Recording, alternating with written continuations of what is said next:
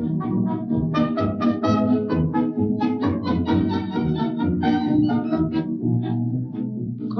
то вечерком с милой шли вдвоем, а фонарики горели, и при виде их на момент притих, и сердца наши замляли. Hello and welcome to the SRB Podcast. I'm your host, Sean Guillory, and I'm joined by Margaret Budik. She just came back from being away for the summer, and now Rusana is away. So Margaret, how was your summer? What'd you do? Why were you gone? I had a great time. I was in Middlebury doing more Russian studies kind of stuff. Yeah, it was great. But I'm also very happy to be back. Is it true that you're not allowed to speak English at all? It's true. Not a word. And how do they monitor you? It's not really monitored. It's kind of the will of the people. We hold it amongst ourselves, because why else would you go somewhere for 7 weeks? You know, you don't just do it for no reason. You got to want to. Right. And what is the specific name of the program, just to give them a plug? It's the Middlebury Russian program. Now, for those out there who aren't familiar with Middlebury's Russian program, it's literally one of the best in the United States. If you want to go and learn Russian language, that's the place to go. Do you think, Margaret, was your experience?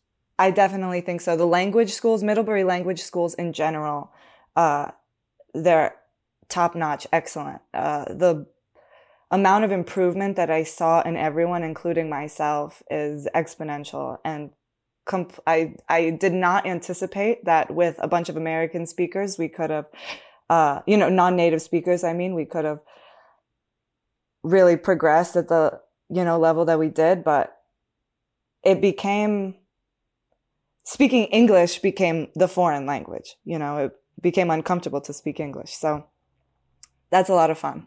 I never got a chance to go to Middlebury, but I've only heard great things about it. So I'm glad to hear that. It's a great time, and the classes are interesting, and something I really like about it, and I'm going to be sad to have to go back into regular academia, is that the grades are not really the main focus. It's kind of a goodwill effort. We all trust that we're here to try our hardest, and everyone is doing so. And without the pressure of, constantly needing to get the A or study for an exam, it feels a lot more real. Yeah, you have people who are actually very dedicated to spending their time there learning rather than, I don't know, jerking off. Though I'm sure that there's that as well. I'm sure there's a lot of hooliganism. I'm sure there is. All right. Well, it's great. It's great to have you back. And I'm glad to hear that you had a nice, productive summer. As you know out there, the SRB Podcast is sponsored by the Center for Russian, East European, and Eurasian Studies at the University of Pittsburgh, and members of the SRB Table of Ranks who generously give monthly contributions from anywhere between $5 to $25. If you like what we do here at the SRB Podcast, please go to our Patreon page at patreon.com/SeansRussiablog or to srbpodcast.org and find that Table of Ranks button up there in I think it's the right-hand corner of the website, and press that and throw us some cash. Margaret will appreciate it, since this is how I give her, some coffee money, I think is probably the extent. Well, Margaret, I have to say, for this week's episode, it's about Soviet engagement with Africa, particularly in terms of economic development of West Africa and the support of anti-colonial movements, particularly in our case today around the former Portuguese Empire. So this is a topic that I find incredibly fascinating, and I hope you did too. So why don't we just jump into things and you introduce our guest. Alessandro Iandolo is a historian of the Soviet Union and the world at the School of Slavonic and East European Studies at University College London. His research focuses on the USSR's engagement with Africa, Asia, and Latin America during the Cold War, and he's author of Arrested Development: The Soviet Union in Ghana, Guinea, and Mali, 1955 to 1968, published by Cornell University Press. Then we have Natalia Telepneva is a lecturer in international history at the University of Strathclyde. Her research focuses on the Soviet Union's engagement with African anti-colonial movements during the Cold War and history of socialism, especially in Africa. She's the author of Cold War Liberation, the Soviet Union and Collapse of the Portuguese Empire in Africa, 1961 to 1975, published by the University of North Carolina Press. Here's Natalia Telepneva and Alessandro Iandolo.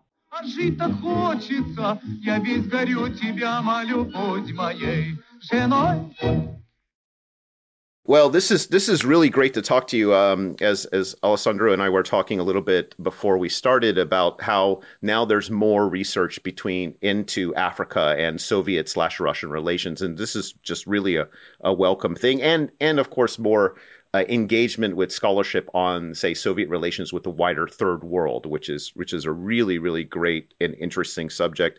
So you both have books on Soviet relations with Africa. Natalia, your book is called Cold War Liberation, the Soviet Union and the Collapse of the Portuguese Empire in Africa, 1961 to 1975.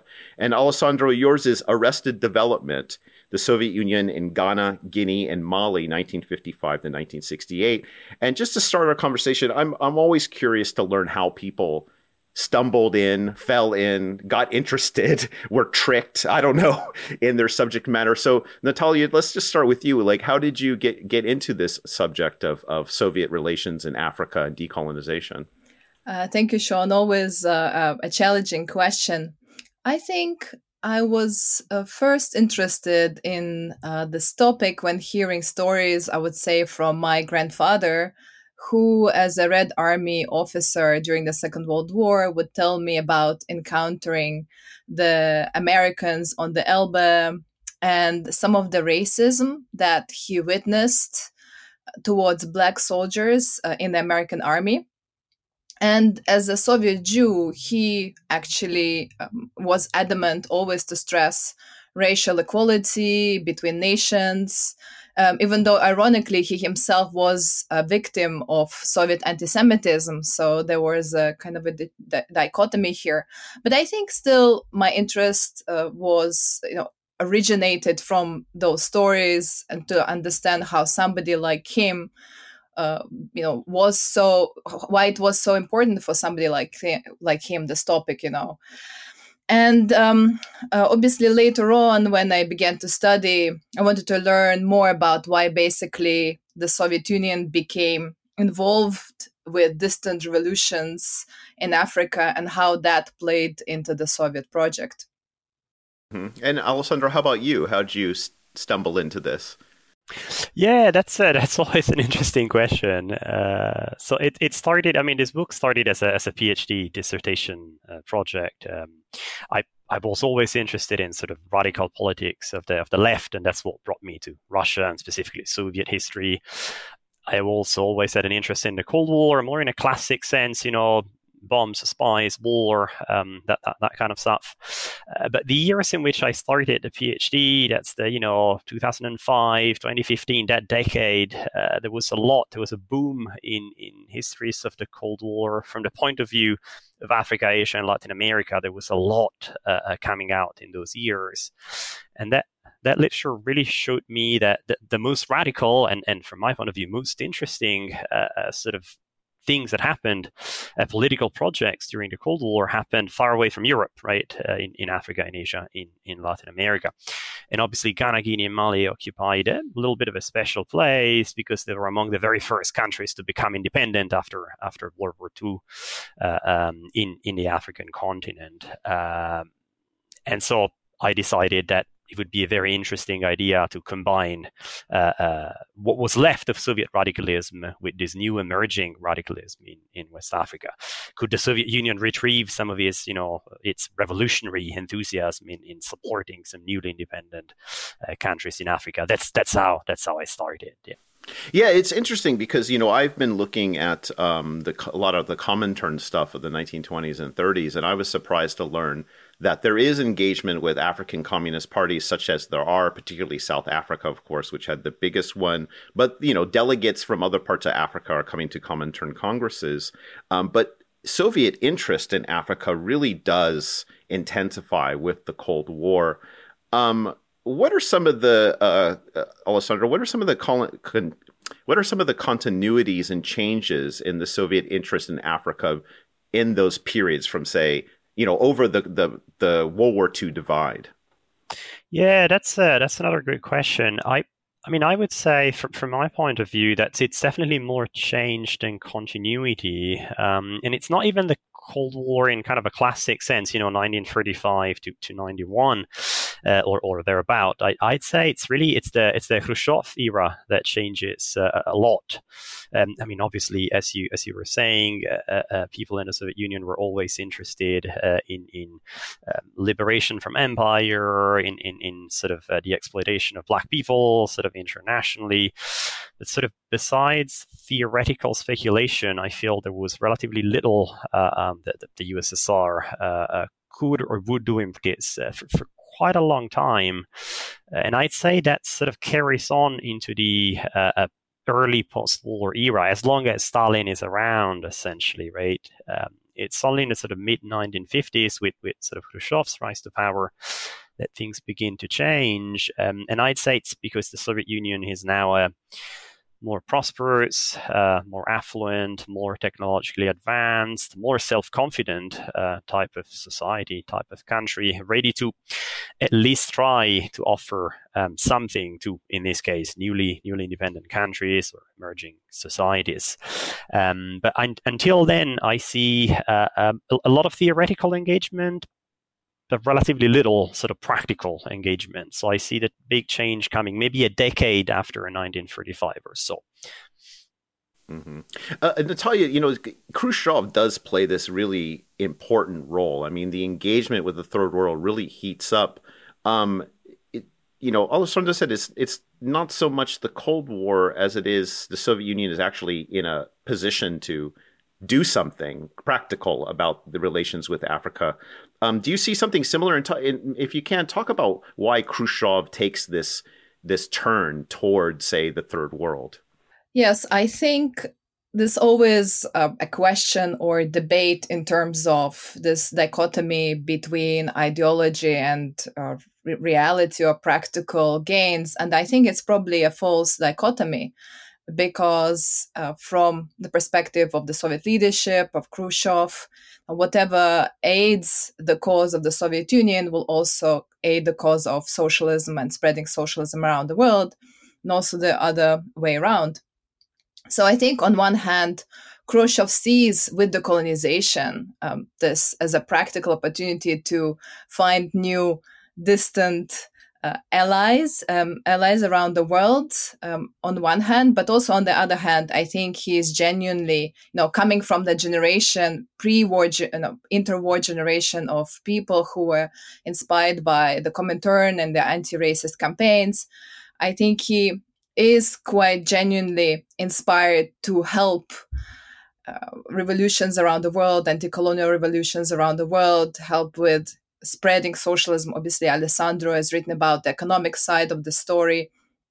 So I think, you know, there is a kind of a genuine belief that, at least initially, that socialism really has potential in the continent. And I think that kind of enthusiasm, at least initially, it's taken up by this range of bureaucrats, from in the party, in the International Department, the successor to the Comintern, but also other men and women in the other institutions of the state and the party, the KGB, the foreign ministry, cultural institutions, who all for different reasons become involved, and many of them be quite inspired at kind of supporting that project in the continent. So I think it's important to understand not just Khrushchev's mind, but also the mind of these men and women who become committed oftentimes to this cause of African liberation or African development and so on. So in my book, I spent quite a bit of time trying to discern and analyze the worldview of these men and women. Yeah, this is something I think is really important that you emphasize, that it's these kind of mid-level people who have either professional or personal or ideological interest in the African continent. What about for economics, Alessandro, since you're looking at the economic development, what role do, say, Soviet economists and other, say, academics or professionals play in, you know, pitching the idea of helping West African nations. Yeah, that's interesting. It's an interesting dynamic there.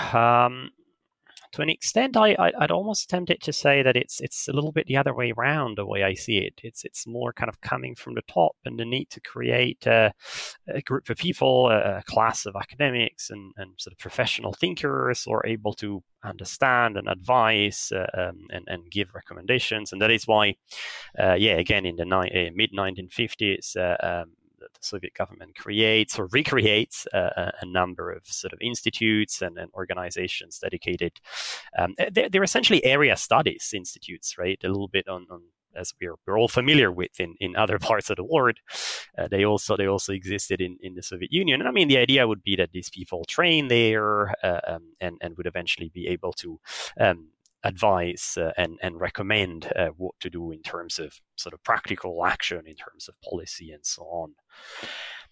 I think the plan maybe took a little bit longer to come to fruition because I think, for example, you know, in the context of my research, I looked a little bit at the Institute of Africa, obviously, which was the sort of leading academic and also, in a way, consulting bodies for anything related to engagement with and in Africa.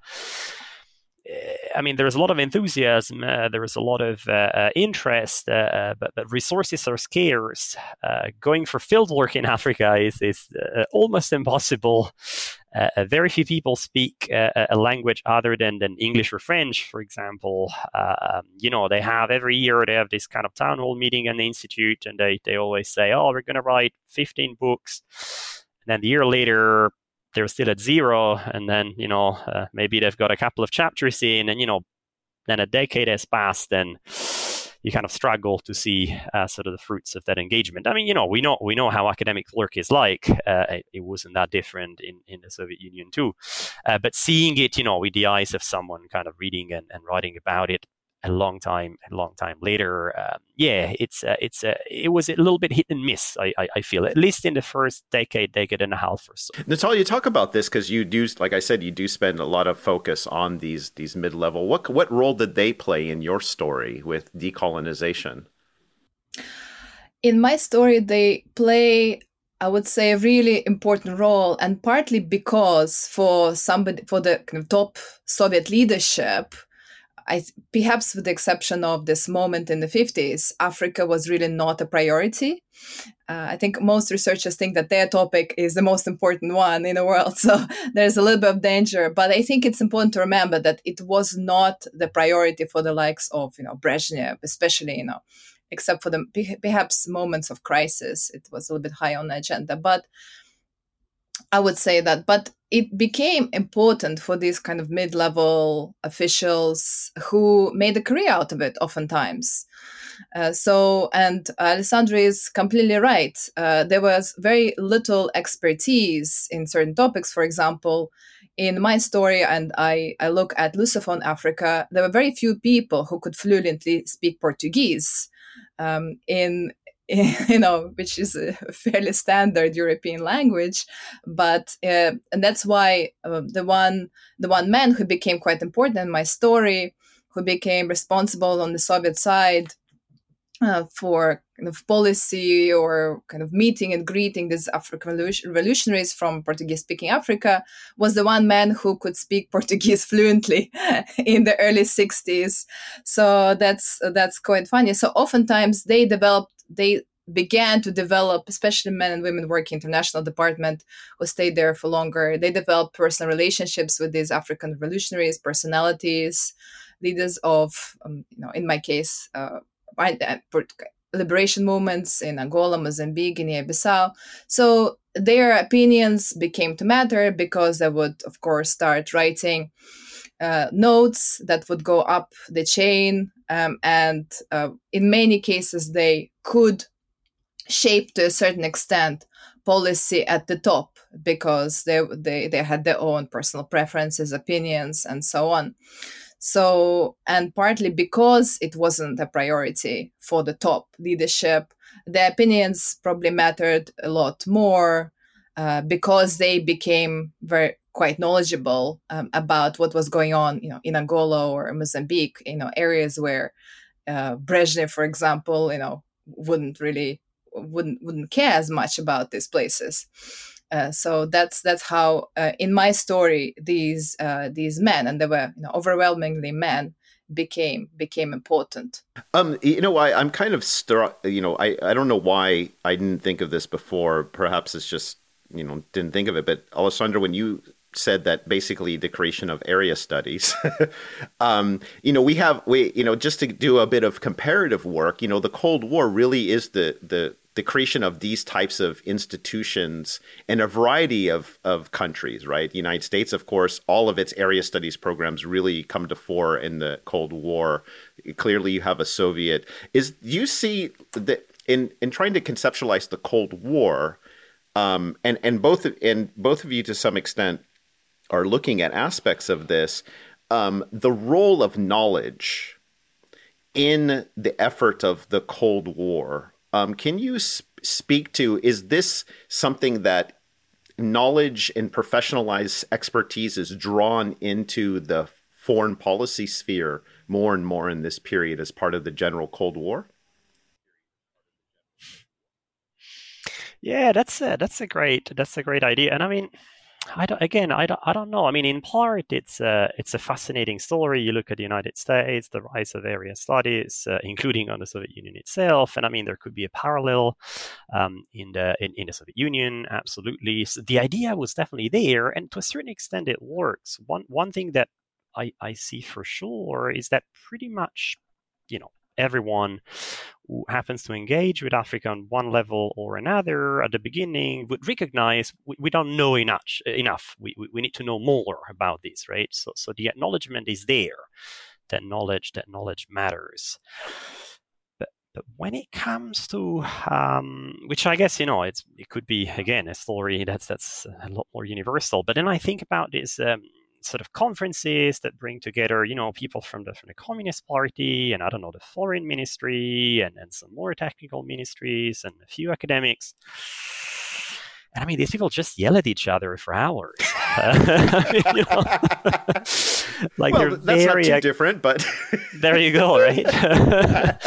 It gets pretty acrimonious, right? I mean, there's complaints about we don't have enough funding, and I think probably all three of us can empathize with that to a very large extent.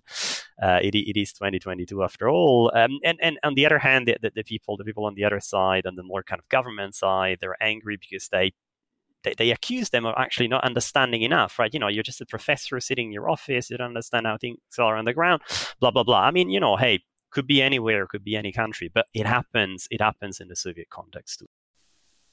Yeah. Natalia, do you feel that knowledge actually percolates up and gets used in the implementation of Soviet policy, say in, West Africa and the Portuguese Africa?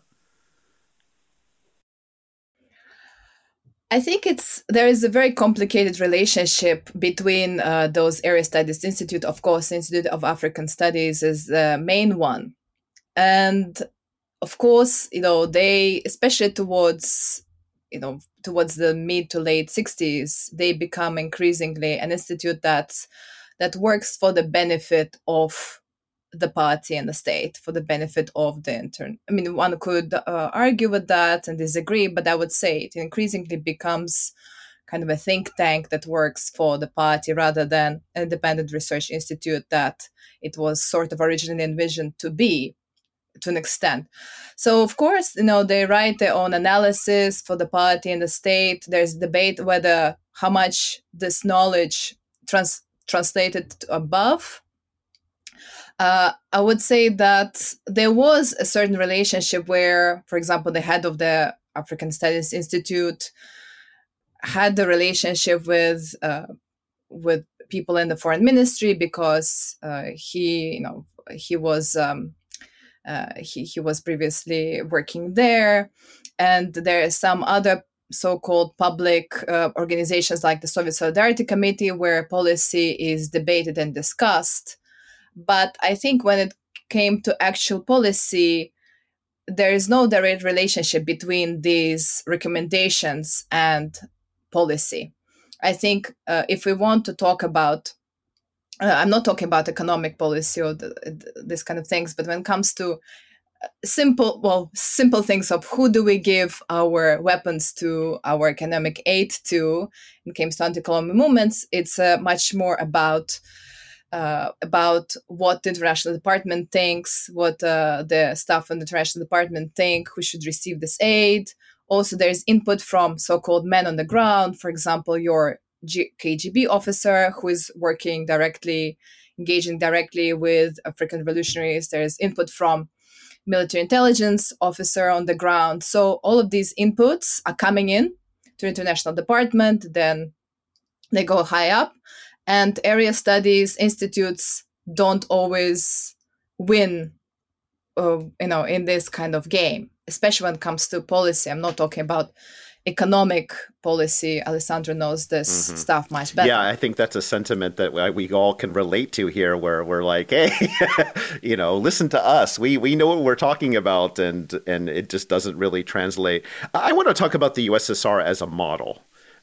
For not only for, you say, in your case, Natalia, the revolutionaries who are participating in these liberation movements, but also in your case, Alessandro, the model for the construction of a modern society. Talk about, Natalia, how the USSR served as inspiration, if at all, for these revolutionaries in fighting against the Portuguese Empire. This is a very complex question. I think Alessandro can speak much better to the economic side of the story. I would say that, and I've seen this many times in the documents and the discussions on both sides, I think that, at least in my case, the Soviet Union served as a model, and the African revolutionaries were inspired by the Soviet nationalities policy. I think it's an important aspect that's often neglected.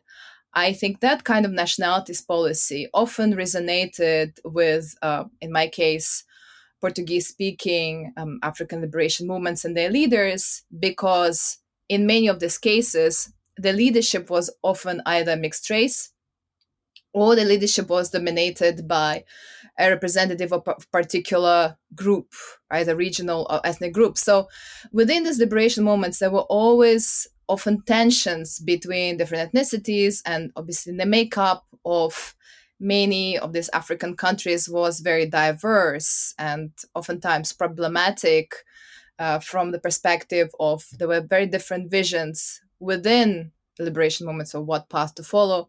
So from the perspective of, in my story, of Portuguese-speaking African revolutionaries, that kind of system where, at least on the surface of it, nationalities could exist and function in this family of nations, was an attractive model. Obviously, that doesn't mean that it was easily applied to the African context or it was always used, but ironically, given what we know about the collapse of the USSR, this was an aspect of the Soviet makeup that was attractive to them. Yeah, that's a great sort of theme to think about. So, the first thing that comes to mind talking about sort of revolution and models is that I'm not sure I would think of the sort of the people I look at in West Africa as necessarily as revolutionaries, right? The individuals, political groups, they were in charge, they were in government after having obtained independence in a peaceful way, through sort of voting or agreements and so on. Certainly the Soviet Union, people in the Soviet Union did not regard them as revolutionaries. If anything, they were bourgeois sort of leaders and political parties, radicals for sure. They had radical politics, radical enough to receive support from the Soviet Union, but they were not going to have have a socialist revolution anytime soon. And what's interesting from the Soviet side is that that was okay. It was not regarded as a problem at the time. There were sort of Soviet people were more than happy to, assist with an economic transformation into sort of an economy dominated by the state, with collective forms of organizations and so on, but still short of sort of classic socialism. Obviously, West African politicians, activists, they would occasionally frame themselves as revolutionaries and their action as revolutionary, but they were ambivalent about socialism. It's a very complicated galaxy of people and ideas, but I'd say on average, they tended to be more immediately interested in, for example, facilitating decolonization in the rest of Africa and in building up their own countries, right? Rather than sort of kind of global ambitions. They saw the USSR as a sponsor for development projects, for economic modernization, to use a sort of a complicated expression.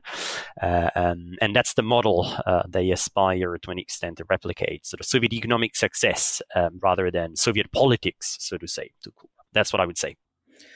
I just want to add as a follow-up to Alessandro's point, of course, when we're talking about Africa and Africans and African revolutionaries, I think we're obviously obscuring the fact that there were many diverse strands and people and leaders within that context with ideas and ideologies of their own. Of course, when it comes to from economic perspective, there were those who believed in so-called African socialism, which was, of course, very, very different from Soviet-style scientific socialism, and these were kind of homegrown indigenous ideologies in a way. So these, as Alessandro said, many of these first generation of African leaders did not want to emulate exactly Soviet experience. But I would say that in my case, in the case of Portuguese-speaking kind of radical African revolutionaries, there was the late 60s. And partly due to the failure of African socialism, many of them increasingly spoke about scientific socialism rather than African socialism, and kind of trying to build on that model. So we have to acknowledge the diversity, within African political project when we're talking about Africa and African revolutionaries, as Alessandro said. Hello, comrades, and welcome to the podcast you are currently listening to. I promise, this isn't a Russian invasion, just a temporary occupation. I'm Roberto, one of the hosts of the podcast, Tsar Power. And I'm Brendan, the other half of the podcast. Together, we're ranking the Russian rulers from Rurik to Putin. They will compete based on how well they fought, how successful they were in life, how much kompromat or blackmail they had on them, how handsome they were, and how long they ruled for. After being scored, we decide whether they get to party it out in the Kremlin or get sent straight to the gulag. Those who make it to the Kremlin will need to duke it out for the position of best Russian ruler. You can find us on any podcast host as Tsar Power, on Twitter at Tsar Power Pod, and on Facebook as Tsar Power. That's Tsar spelled T-S-A-R. Now, back to your regularly scheduled podcast. And if you hear a knock on your door, beware. The KGB is going to make your stay a bit more permanent.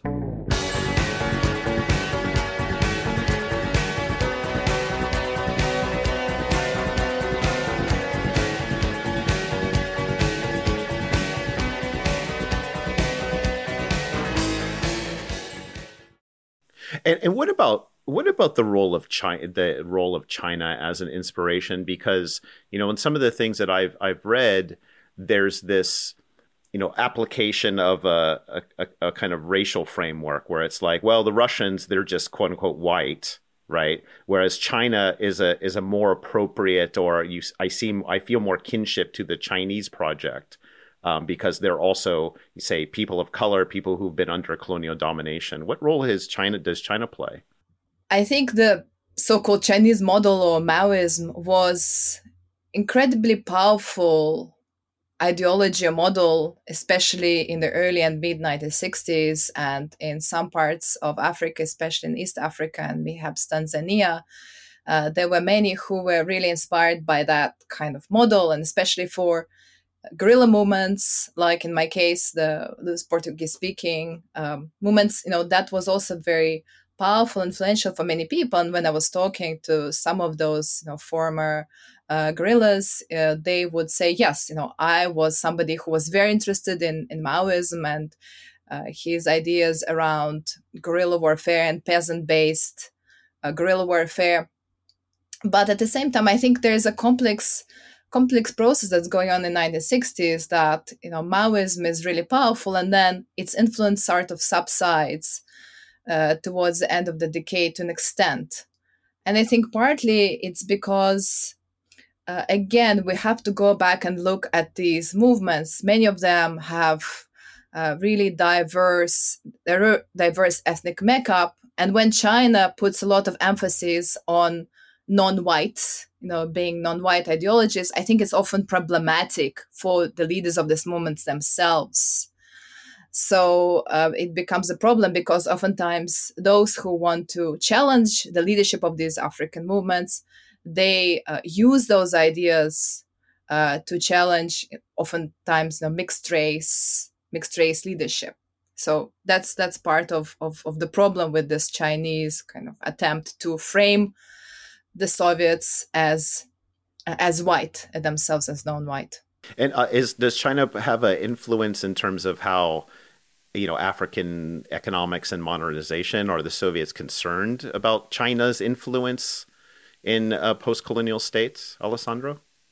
Yeah, that's. I always find it a little bit difficult to talk about China because, yeah, as Natasha was saying, there is no doubt that sort of rhetorically the argument that came from the People's Republic of China about this like white imperialist powers meddling into the affairs of African countries is impossible to deny, right? I mean, they're 100% correct, and I mean, people in Africa, people in West Africa are absolutely in agreement with that view. They're very concerned about the potential risks of sort of building an engagement with the USSR as well as with other sort of white Europeans or non-Europeans.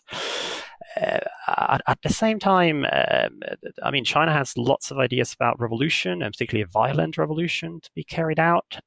Again, the people I'm sort of more familiar with in Ghana, Guinea, and Mali, they're in power.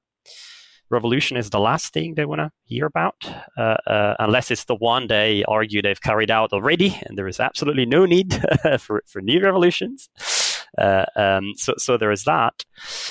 There is also another problem which is closer to the strictly economic dimension, and that's I mean, in the 1950s and 1960s, what China can offer is limited. In terms of development assistance, in terms of money, capital, people, expertise. And that's exactly what these governments in West Africa are looking for. So they agree theoretically with Chinese positions to an extent at least, but they still have the pressing need to find sponsors and find help, and China is not able to offer that. So I find it difficult to see China as a sort of competitor to the Soviet Union and the US as well, at least on the same scale. It becomes maybe more so in the 70s as things move a little bit more into the military sort of sphere. But when it comes to development assistance in the 60s, 50s, I would say not so much. And they're not looking to say China as a model for or an inspiration for land reform or things like this? I mean, you know, if you look at China at the time, 50s and 60s, what you see is first the Great Leap Forward and then the Cultural Revolution. And I mean, I challenge everyone to find a model there, right? It's complicated. I mean, it's fascinating. It's violent. It's complex, but it's also very difficult to see it as some kind of coherent strategy that you can employ at home. I'd also like to say, and then I'll we should switch to Natasha, I think. You know, the Chinese model is supposedly about agriculture, right? Land reform, peasant revolution, and so on. But I mean, the Soviet Union at the time, at least, was, I'd say, just as interested in agricultural development and modernization, mechanization. That's actually their prime area of interest in West Africa, at least. I mean, that's where most of the investment is channeled into, is agricultural modernization programs of different kinds. So even there, I don't see China as necessarily having an original angle. It's a little bit derivative almost. Yeah, that's what I would say. Yes, I think this, I agree with Alessandro that this is a complex question, because when looking at some of the African revolutionaries that I study, you know, those who come from Portuguese-speaking Africa, in the 50s, many of them who traveled to China, and there are only a handful, but still influential men, they are actually really inspired in many ways by the Great Leap Forward and what they see. You know, ironically, given, you know, the disaster that it became in China, they were really inspired by the Great Leap Forward, and I think by the kind of mobilization, popular mobilization and discipline that it represented to them. And, you know, even many years later, you know, when I looked at some interviews, they still, you know, talked about that kind of as a point of inspiration for them. But of course, it's difficult to know how that later translated into actual policy. And arguably, you know, examples of state building and agricultural building in Tanzania were more influential to some in Mozambique rather than anything that was going on in China. So I would say it's a complicated one. I would like to add, though, as well, and to Alessandro's point about China's, you know, offering and what it could offer, is that I would say that towards the late 1960s, and partly due to militarization of African politics and the military coups, the USSR became increasingly a major supplier of weapons and military training to militaries, to liberation movements, you know, especially to select allies in Africa. And that kind of military engagement became increasingly influential as far as Soviets were concerned. And China, of course, could provide some of that aid, but they couldn't oftentimes provide the kind of advanced military technology that the Soviet Union could provide. And that mattered to many of these men and women who were fighting, for example, in my case, the Portuguese, of course, a country that was equipped with very advanced technology from NATO. There is also a difference here as to what China and Cuba, of course, could provide models and ideas, but oftentimes they couldn't provide the goods necessary to fight these wars. Alessandro, what did the Soviet Union want out of its economic engagement with West Africa? What was it looking to achieve? Well, to achieve development. But why? Like, why do they care about the development of West Africa? Because it was right. Because that's what a good socialist would want. At the end of the day, I think that's the best answer I can give. It's about ideas about, you know, the state of the world and the future of the world, and that's what, you know, that's the task of the Soviet Union, to assist in the development, economic development of this country, so which eventually, you know, like give it time, it will lead to a socialist transformation. But for now, some version of state capitalism is good enough. What was in it for them. The idea was that, you know, like these are the three countries. I mean, this goes way beyond West Africa, but I mean, the three countries I'm sort of interested in mostly were relatively small in terms of population, relatively small economy compared to others. And so they could be sort of helped to a very significant extent, even with relatively limited investments, right? So if it worked out there, then surely other countries would follow the same path, right? I mean, if we can do it in Ghana, if we can do it in Guinea, if we can do it in Mali, then sort of larger countries will want to do the same. But fundamentally, it was about right and wrong. However, sort of twisted, that idea may appear to us in 2022, but yeah. Is that similar? Is this an ideology and, say, a moral imperative to support, say, decolonization movements? Is that also the inspiration in your case? or what's driving the Soviet interest, Natalia? I think that's a very complicated question, because when we're talking about the Soviet Union, of course, it's not one bloc, it's not one Soviet Union.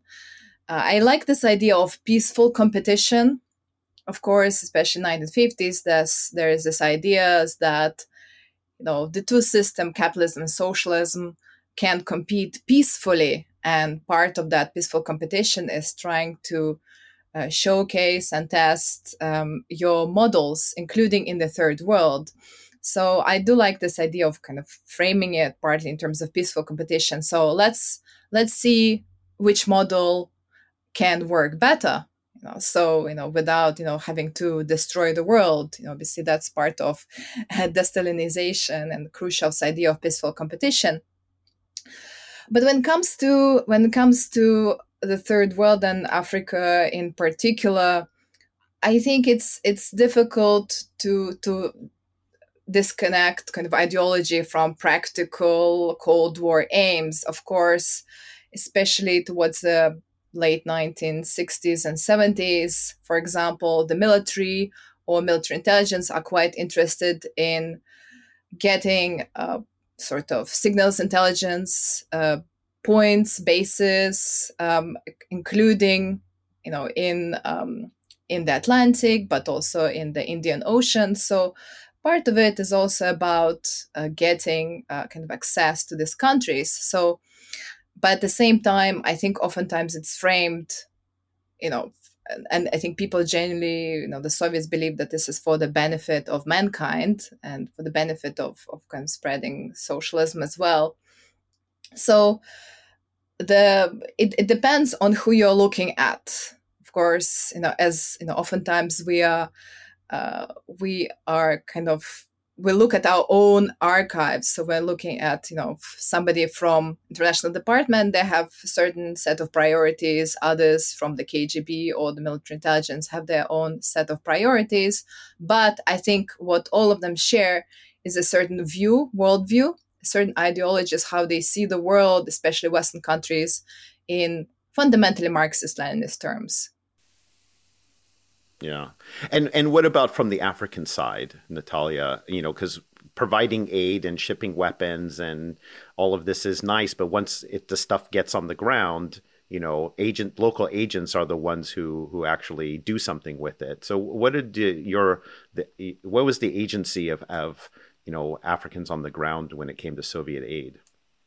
Yeah, I think this will not be a novel point to say that, of course, when we're talking about the Soviets, African agency really is primary here and really matters, because at the end of the day, you know, in my case, and I'm sure Alessandro can also speak to that, that these were Africans who were pushing very hard for this aid and often not getting, you know, what they requested for. So that's why, you know, different actors come in and, you know, including Western actors, China, in terms of kind of helping get some of the weapons, or, you know, comes to China or Cuba, and also humanitarian aid when it comes to the Nordic countries. But they are absolutely fundamental in pushing for that aid, for arguing their case, oftentimes with these kind of liaisons, Soviet liaisons, in Eastern Europe and Cuba and China and so on. So they're absolutely fundamental to that story of how that aid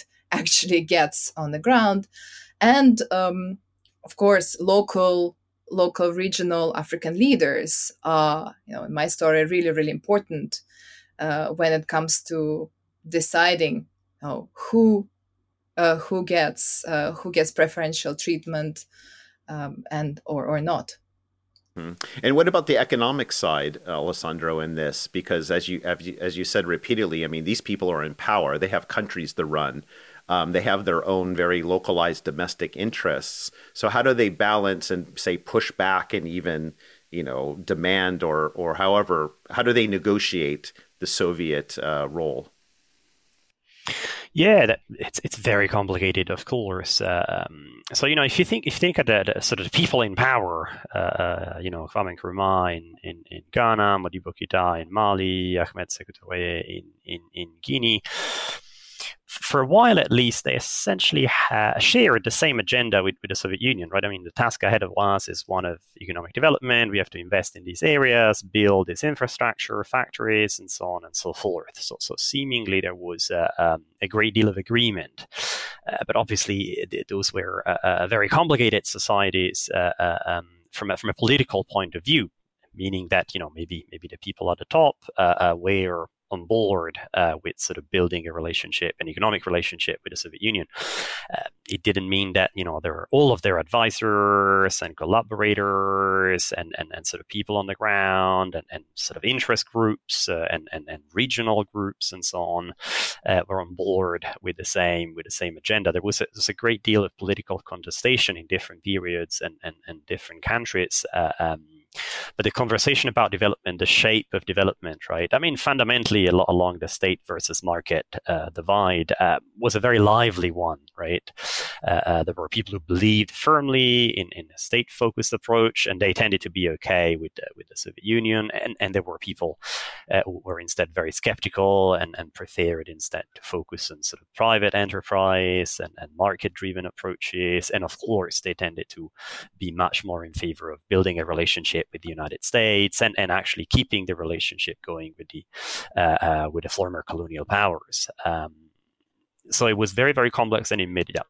Do they use the West as a way, to dangle? I don't know. I kind of see like they're being, wooed by both, the Soviet Union, but also, the West. Though the West, of course, is more complicated because of the colonial history. But do they dangle, the West as a way to try to sweeten the relationship with the Soviet Union and get things their way? Occasionally, for sure. I think anyone in that position would have tried at least, right? But what I find interesting is that. Sort of the Soviet Union and the West, whether the colonial West or the neo-colonial, maybe in the form of the US and international organizations. I mean, you couldn't get the same thing from the West or the Soviet Union, right? I mean, there were sort of outlooks and approaches to, in this case, development was really very different. And so you couldn't easily go to sort of the other side and say like, hey, would you like to finance this project? Because, I mean, they would have a completely different idea of how that thing should be done. Maybe the actual thing, so to say, right, a dam or a factory or a railway or something like that would even be the same. But sort of the process to get there, the way in which it would manage, the sort of final product would really be very, very different. So choosing a side... for something meant that you were pretty much kind of stuck with that way of understanding the war. It wasn't easy to bring the other side in because they wouldn't quite understand it even, right? Yeah. And what about in your case, Natalia? Do you have any of this, though it's even more complicated because of the anti-colonial nature of the liberation movements? Yeah, I mean, in my story, because we're talking about literally... Portuguese-speaking African revolutionary engaging in guerrilla war against Portugal, a member of NATO. So there's only one place, or in a way, one place they can go to for weapons, right? That is the socialist countries, not just the Soviet Union, but also Warsaw Pact countries, Cuba, China. But they can't really go for military aid to the West. So, because there is a limitation here, but I would say that they, of course, do they do try to kind of engage with politicians in the West, and in the case of the Nordic countries, this is actually a very successful relationship, and the Soviets are really ambivalent about that. On one hand, they encourage this kind of contacts. And at the same time, they're very skeptical about that, including when these revolutionaries go and try to get aid and successfully do so in the Nordic countries, so because they're afraid of the appeal of social democracy increasingly in the 1970s. So I think it's a complicated story, but what's important to remember is that this is in part opportunistic, but at the same time, we have to remember that these men and women are trying to pursue their own projects that are homegrown. So it's not just about trying to get anything from everywhere, right? They're trying to pursue their own projects, economic projects, political projects, but the way of getting at it is sometimes quite complicated. And, and going back to this issue of ideology and knowledge, Natalia, how did the Soviets understand decolonization as it was being carried out in, against the Portuguese? Yes, I would say that in a very simple way, decolonization was, from the Soviet perspective, an inevitable process of struggle against imperialism. So there is a certain inevitability to that project and to the Marxist-Leninist ideology. But I think what also mattered to the Soviets, though, was not just de jure independence, but economic sovereignty.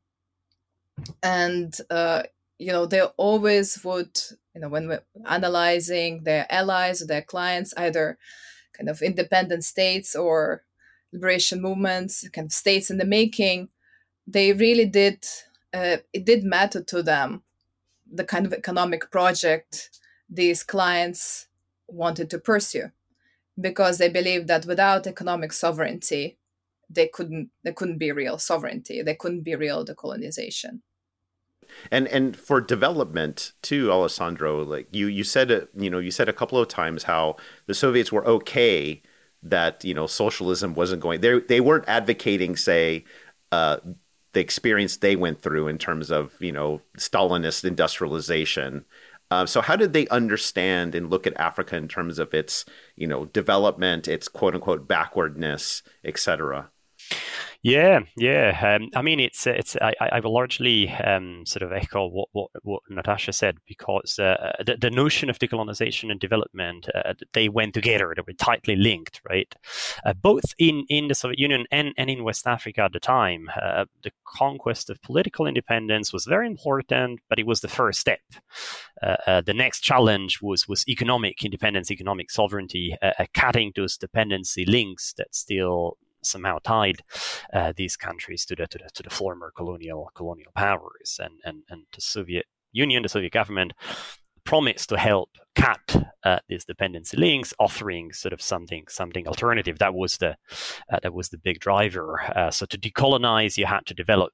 There could be no sort of decolonization without development. But of course, there could be no sort of development without previously achieving political autonomy. Right? I mean, it could not happen in a sort of classic colonial setting.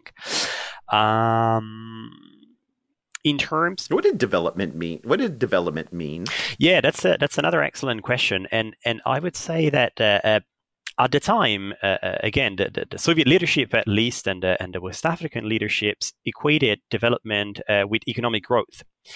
They had a very material understanding of it. Nkrumah gives a sort of famous speech, and he defines it in terms of, the number of children who go to school, the number of hospitals we have in a certain city.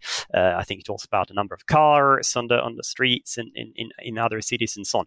So it's a very tangible, it's a very materialistic almost understanding of it, and that's by and large the same idea that people in the USSR have in mind.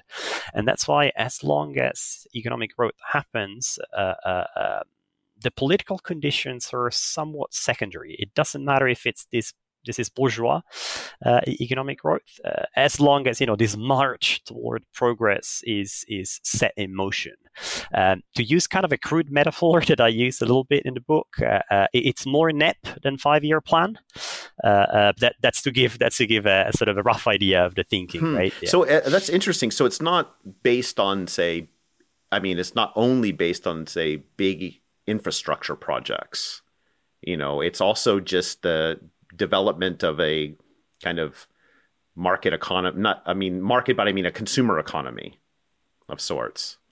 Yeah, I would say so. I mean, infrastructure is important because, everything is connected. You can't quite have something without, roads and railways and electricity and so on, right?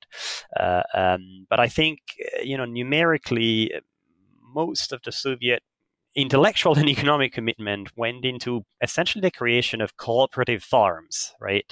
Which is a pretty sort of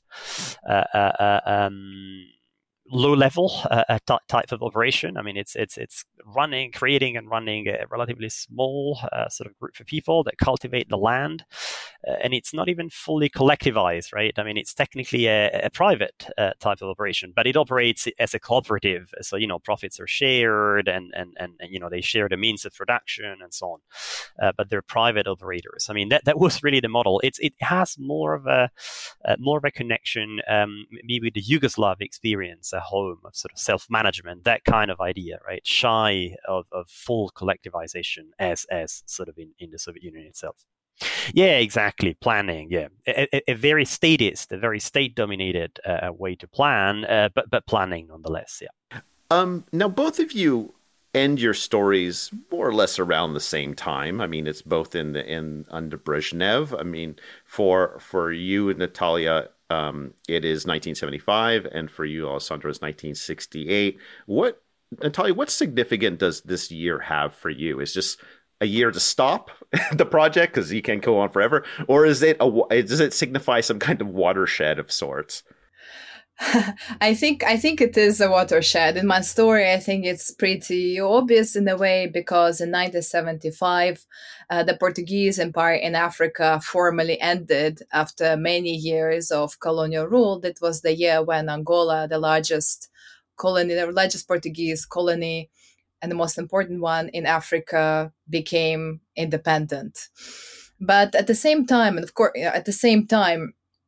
it was also the year when in Angola, decolonization took place, but at the same time, there emerged a civil war in the country. So, in fact, in 1975, Angola became a Cold War hotspot, and with the introduction of Cuban troops into the region, that fundamentally changed the geopolitics of the region, and not geopolitics, I would say, politics of the region. It changed fundamentally for up until the late 1980s. So the book shows how this transition, a very fortunate one, of course, happened from this kind of period of anti-colonial struggle and the struggle against the Portuguese, and how that turned into a civil war and also into a Cold War hotspot, and also the Soviet role in the militarization of that Angolan civil war. So the collapse of the Portuguese Empire here is really a fundamental shift in the politics of the region. Of course, with South Africa also getting involved in the conflict in Angola, and the rest, all of these developments surrounding that event. Now, Alessandro, 1968, of course, is a huge year for many, many reasons. But why? What role does it play in your story? Yeah, it's funny here because I wouldn't see 68 and 75 as kind of roughly the same time. I mean, I said, this is completely different periods in terms of sort of Soviet engagement with Africa. I mean, 1968 in itself, from the Soviet point of view, was not a particularly significant date at all. It's the year in which Modibo Keita's government in Mali was overthrown in a coup, and that's the last radical government in the region to go. I mean, the others have either been overthrown in coups in years prior or changed sort of political course already. But by then, the Soviet Union had largely already sort of pulled out, lost in interest, withdrawn from the area. I could have chosen 1964 or 1966. I chose to go for the latest date because I wanted to give the fullest possible picture. But 68 in itself is not especially important. I mean, what I think is important is that I would say that Soviet interest in development cooperation essentially died with the Khrushchev era. Once he's gone in late 1964, and it's clear that Soviet programs in West Africa and elsewhere are not working especially well. Well, that's the end of it. With that level of belief, that level of optimism, that level of commitment, of course, you know, sort of economic relations, including development cooperation, can never completely go out of the window. And Natasha talks about it, of course. But I would say that especially the first few years of Brezhnev in power, that's the time in which interest in economic development abroad really reaches a very low point in the Soviet Union. It's not a priority at all. So from the Soviet point of view, it's certainly 64. That's kind of the big breaking point, watershed moment. Yeah, Natalia, you've said a couple of times like Brezhnev wasn't so, maybe he's not so interested in Africa. Is that one of the main, like why does it wane? Why does the Soviet, interest seem to lessen under Brezhnev? I think Brezhnev is an interesting figure, and to an extent, to a certain extent, he's been a little bit.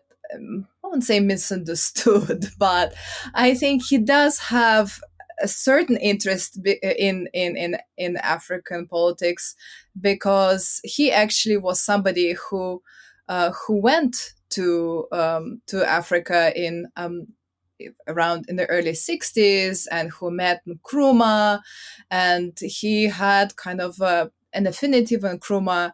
So once Nkrumah is deposed, he kind of is quite interested, at least initially, in bringing him back by various ways. So I think he is not completely aloof, but of course his priorities are very different. His fundamental priorities are very different. He's increasingly interested in detente and arms limitation talks, especially in the 1970s, and so on. So I think Brezhnev, but fundamentally, of course, this is not a priority for him, and especially once his health really deteriorates in the mid 70s and late 70s. He is no longer interested in meeting and really engaging with African leaders. But I think maybe in the 60s, early 60s, he's a little bit more perked up in this area, so he's not completely aloof. Oh, just quickly, I wanted to say I don't know if Natasha agrees with me with this, but I'd say that. As you move from the 60s into the 70s, sort of the nature of Soviet interest, the quality of it changes a lot, right? The economic dimension becomes more secondary, and the military one becomes progressively more important, right? And I think that's because that's where the Soviet Union can make a difference, right? It's not anymore necessarily about modernization of agriculture and so on. It's about supporting revolutionary struggles for liberation. And there, Soviet weapons, Soviet soldiers, Soviet tactics, Soviet ideas can make a difference. And so you get to 1975 and everything that happens. Yeah. Yes, I definitely agree with Alessandro. And this is one of the arguments I make in this book. At the same time, I wonder, though, and I hope Alessandro can, write a second book about that, what happens in the 1970s and 80s with some of these big kind of projects that the Soviet, developmental projects that the Soviet Union pursues in places like Ethiopia and Angola, for example. So I wonder whether the story, that we know or we think we know, perhaps hasn't been fully written up. I am not saying that it's not true, but I think we're very interested to learn more about what happens with ideas around economic development in the mid to late 70s and 80s, and how this kind of big projects, because there is a resurgence of, in a way, these kind of ideas in the 1970s, right? There is a revolution in Ethiopia. There's, of course, self-proclaimed Marxist Leninist regimes in Angola and Mozambique. So I wonder how the Soviets see those from an economic point of view in the 70s and 80s. And I think that story hasn't been fully written yet. Well, you have a homework assignment now, Alessandro. So since I both have you here and you deal with similar subjects but in different parts of the African continent, I was really curious to know have you guys ask each other a question. So Alessandro, do you have a burning question you've been wondering about Natalia's work that you'd like to ask her since we have her here on the hot seat? I have many, but I'll go for one. There is a little bit of a backstory, but I think Natasha will appreciate it in a way. I was at a conference recently, and I went to a great panel on sort of Black liberation internationally, worldwide during the Cold War, which was a great panel. But by the end, I was very puzzled when it became evident that most people sort of on the panel really seemed to believe that the key for the end of apartheid in that case were American activists who put pressure on the South African government and so on and so forth. Now, I wouldn't want to deny the role of these people, but at the same time, I think about the Africans and also the Soviet people who were very much engaged in that struggle on the ground, right? And also far away from sort of the battlefield, but also very much in the battlefield. Which leads me to the question, I've read your book, and I know that you have a lot of material that you couldn't use, including a lot of interviews with some of these people. In Cabo Verde, in Mozambique, people were engaged on the ground in the liberation struggle, on the African side, on the Soviet side. I think it would be fantastic if you wrote a book that looked at liberation from below, from the Soviet side and from the African side. I think it would really help to complicate a little bit the notion that sort of the liberation of Southern Africa was largely a Western project, right? It's not really a question, but I mean, there is a question there. Can you do it, please? Yeah, I very much share your puzzlement, because I think we already know that this process was shaped to a great extent by actors on the ground. In the case of South Africa, local, not just the African National Congress, of course, but also other activists on the ground in South Africa, for example, who obviously were fundamental in making this country basically ungovernable. In the 1980s. So I think I share your puzzlement at putting so much emphasis on Western activists and actors. Of course, they did make an important they had an important role in this process. But fundamentally, I would argue that these were African actors, activists, and to a certain extent, African National Congress, others who made sure that apartheid regime was by the end of the 1980s unviable in many ways. And of course, when talking to activists, from the Portuguese-speaking Africa, I think they're very adamant to stress that, of course, Soviet aid was important to them. Thank you very much, especially, thank you for providing us with guns, with weapons. In the case of Guinea-Bissau, it really did make a difference to the war against the Portuguese, but fundamentally it was their project, and they, it was them who ran and shaped this process one way or another, for better or for worse. So it is really, of course, important to remember, but oftentimes the kind of documents that Western researchers have, come for obvious reasons, come from Western archives. So it's understandable that given lack of resources and opportunities, it's much easier to reconstruct that story from the Western perspective rather than from below. So I share your sentiment, and I think there is a lot of room for research here, which oftentimes, of course, requires a lot of resources, going and speaking to people, using African archives, and so on. Yeah, I share your puzzlement too, because, you know, I hear all the time about the role sanctions played in the end of apartheid. And I'm like, but there are people who are fighting and dying on the ground. and this idea that it's only this outside pressure, or the main factor is outside pressure, always seemed quite bizarre to me as well. Natalia, do you have a question for Alessandro? Well, ironically, I actually have a very similar question to Alessandro. I'm sorry, historians, they're obsessed with archives. But I agree. I wanted to ask Alessandro, I know that you've visited many African archives doing your research for this book. So my question is, how has your story changed, if at all, when consulting not just the Russian, the Soviet documents, but these African archives, having visited and worked with them? Yeah, I've been to two. I've been to two, Ghana and in Mali. I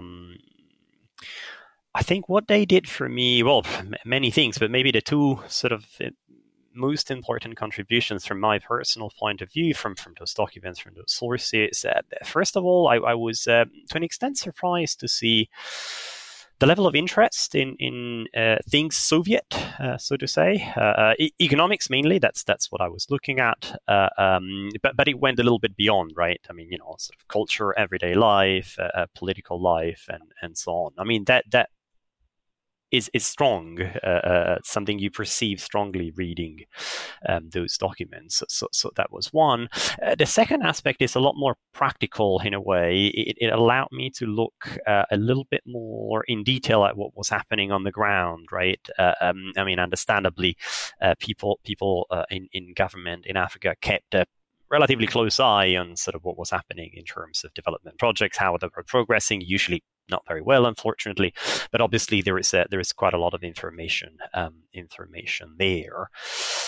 The third, which should have been obvious, but it wasn't to me necessarily that sort of strongly, was, well, you know, the how to call it, like the permanence of colonial influence. I mean, all of this analysis of neocolonialism that I read, well, I mean, it's you see them playing out in practice, right? In the way sort of colonial trade continued after independence, in the way certain officials continued to be people from those countries, right? From Britain and France, with some exceptions, but to a large extent, they continued to have a very important place of power in those countries, right?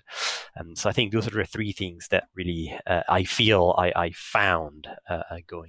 Now, finally, both of you are participating in a trend in Cold War historiography that's looking at the Cold War beyond, say, just the Soviet Union and the United States.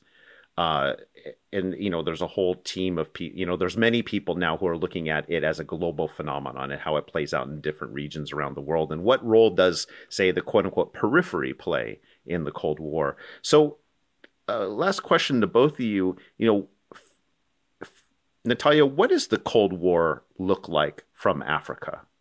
Or how does our picture of the Cold War get complicated when we include, say, African nations as agents?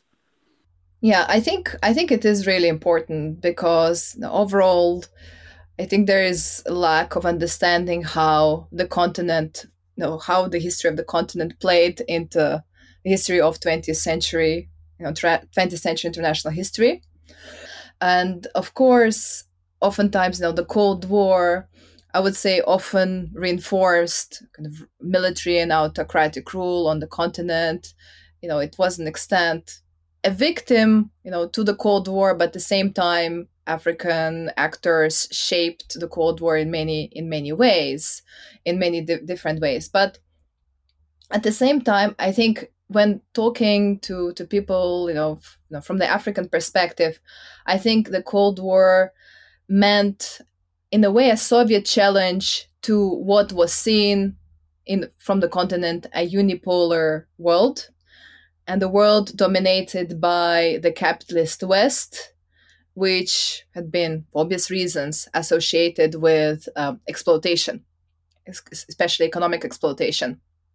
So that's why oftentimes, even though, you know, many people realized that, at least in many cases, that economic model didn't work out, I think there's a lot of nostalgia. There is some nostalgia for that world, which was not a unipolar world, where you could, you know, sort of, there was a challenge to that Western capitalism and what it represented.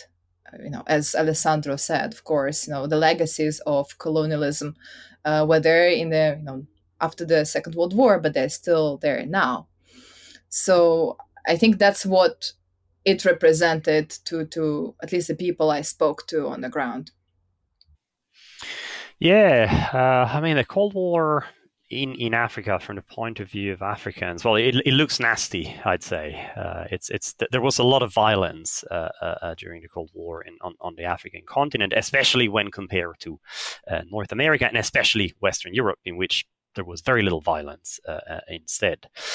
You know, two of the countries I look at more directly, they experienced a violent change of government at the end of the 60s, directly related to the Third War, to the Cold War and the Third War.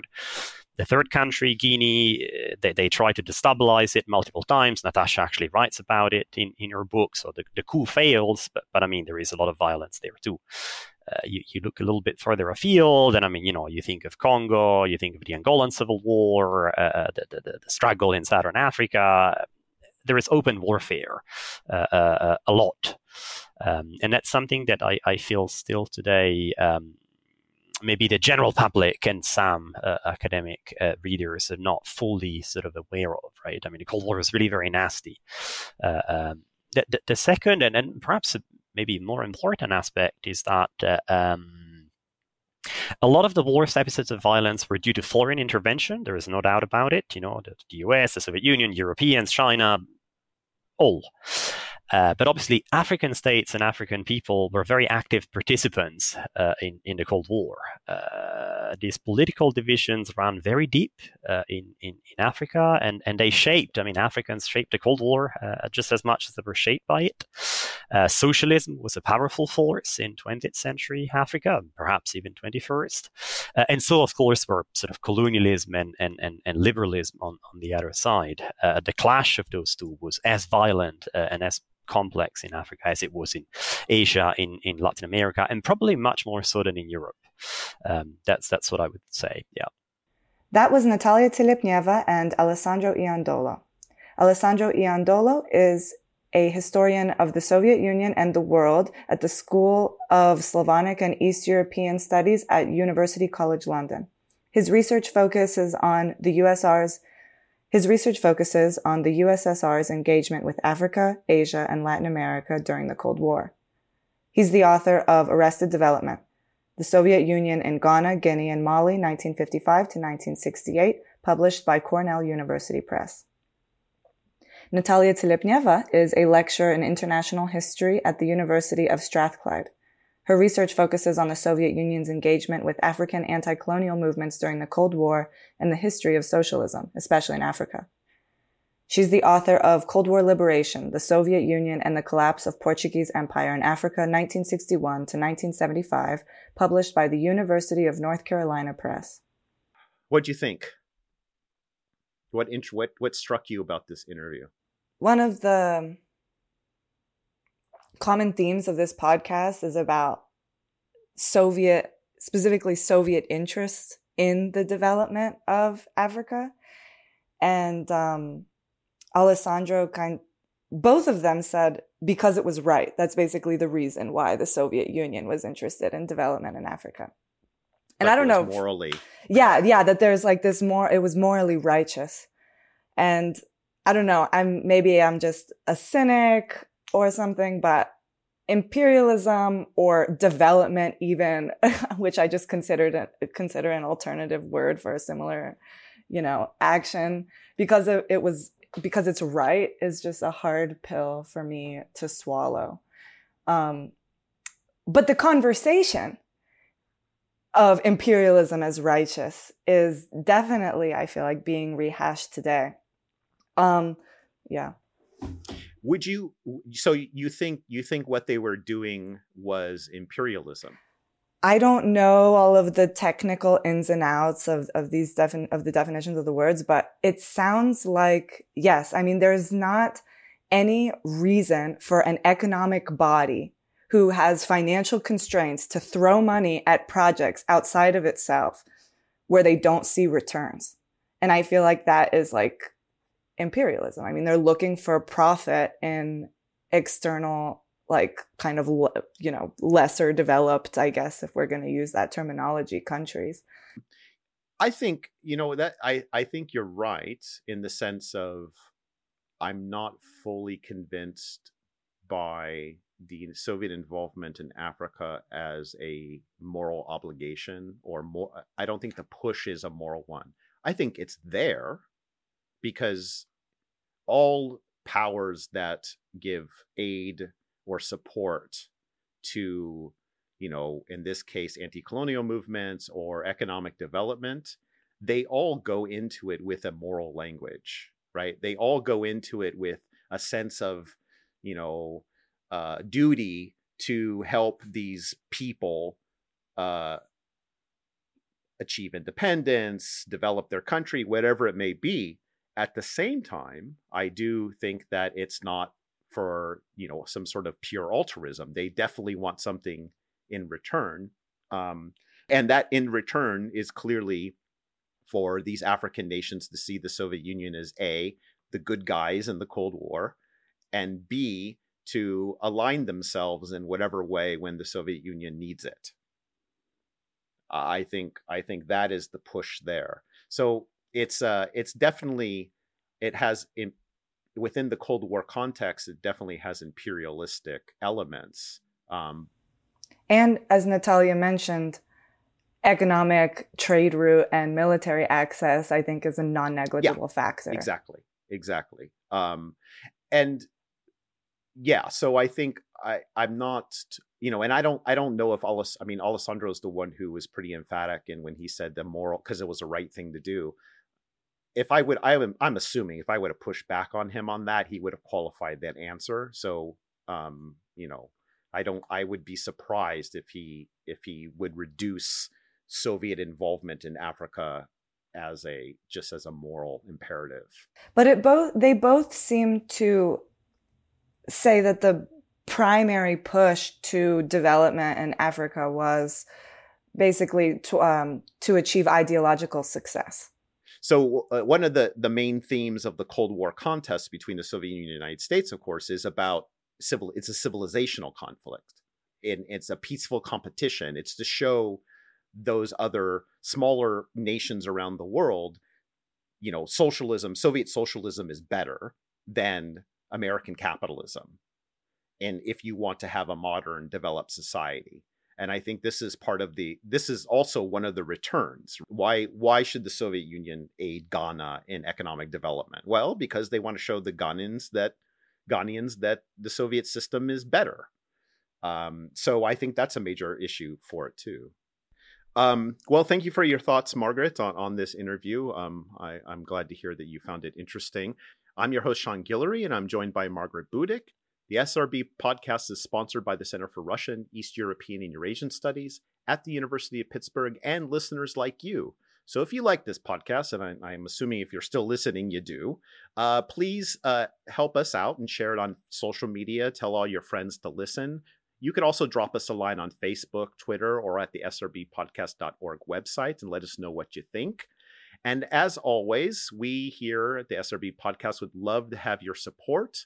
This is a nonprofit educational endeavor, and that means it relies on the support of individuals and educational institutions to keep it free to listeners and free from paid advertisements. Please help us keep it that way. So go to our Patreon page at patreon.com/Sean'sRussiaBlog and become a monthly patron. Until next week, bye.